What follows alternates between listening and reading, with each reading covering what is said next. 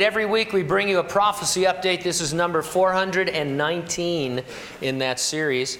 If you're a regular, you know that 80% of the Bible's about 2,500 prophecies have already been fulfilled to the letter. That means the remaining 20% end times prophecies will also be fulfilled to the letter. We ought to therefore be able to identify trends in the world and hard news items that would be in, uh, expected in light of these future prophecies. For example, the rebirth of the modern nation of Israel in her ancient land is a miraculous fulfillment of many prophecies from the Old Testament also prophesied is that the Jews will be drawn back to Israel from where they've been scattered all over the world. Europe and Belgium, in particular, is seeing a massive exodus of Jews, many of whom are returning to Israel. An article posted by the Israel National News was titled, No Future for Jews in Europe. Here's some excerpts from the article.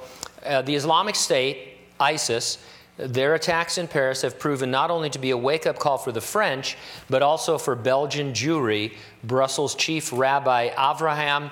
And then his last name is spelled G U I G U I. So what do you think? Guigui? Guagua? I'll just call him Abraham. Stated on Monday.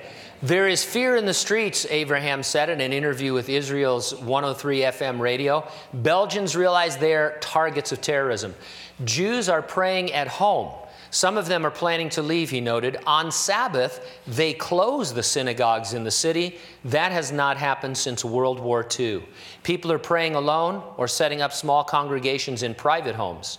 Schools are closed. Cinemas are closed. Big stores are closed for the most part. Public events are not being held, he added. We live in fear and wait for the police or the government to update us on the situation.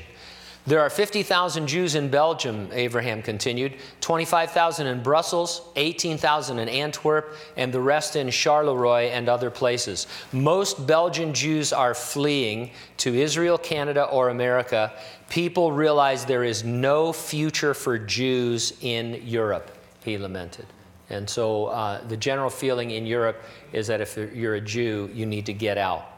The Bible predicted Jews would return to a reborn Israel from where they were scattered all over the earth, and Jews are returning to Israel from where they've been scattered all over the earth. It is a fulfillment of Bible prophecy. Now, while we see signs, we're not waiting for anything to happen before the Lord comes to resurrect the dead in Christ and to rapture living believers. That event is imminent, it's pre tribulational, and it's premillennial. Are you ready for the rapture? If not, get ready, stay ready, keep looking up, because ready or not. All right, amen. Good response.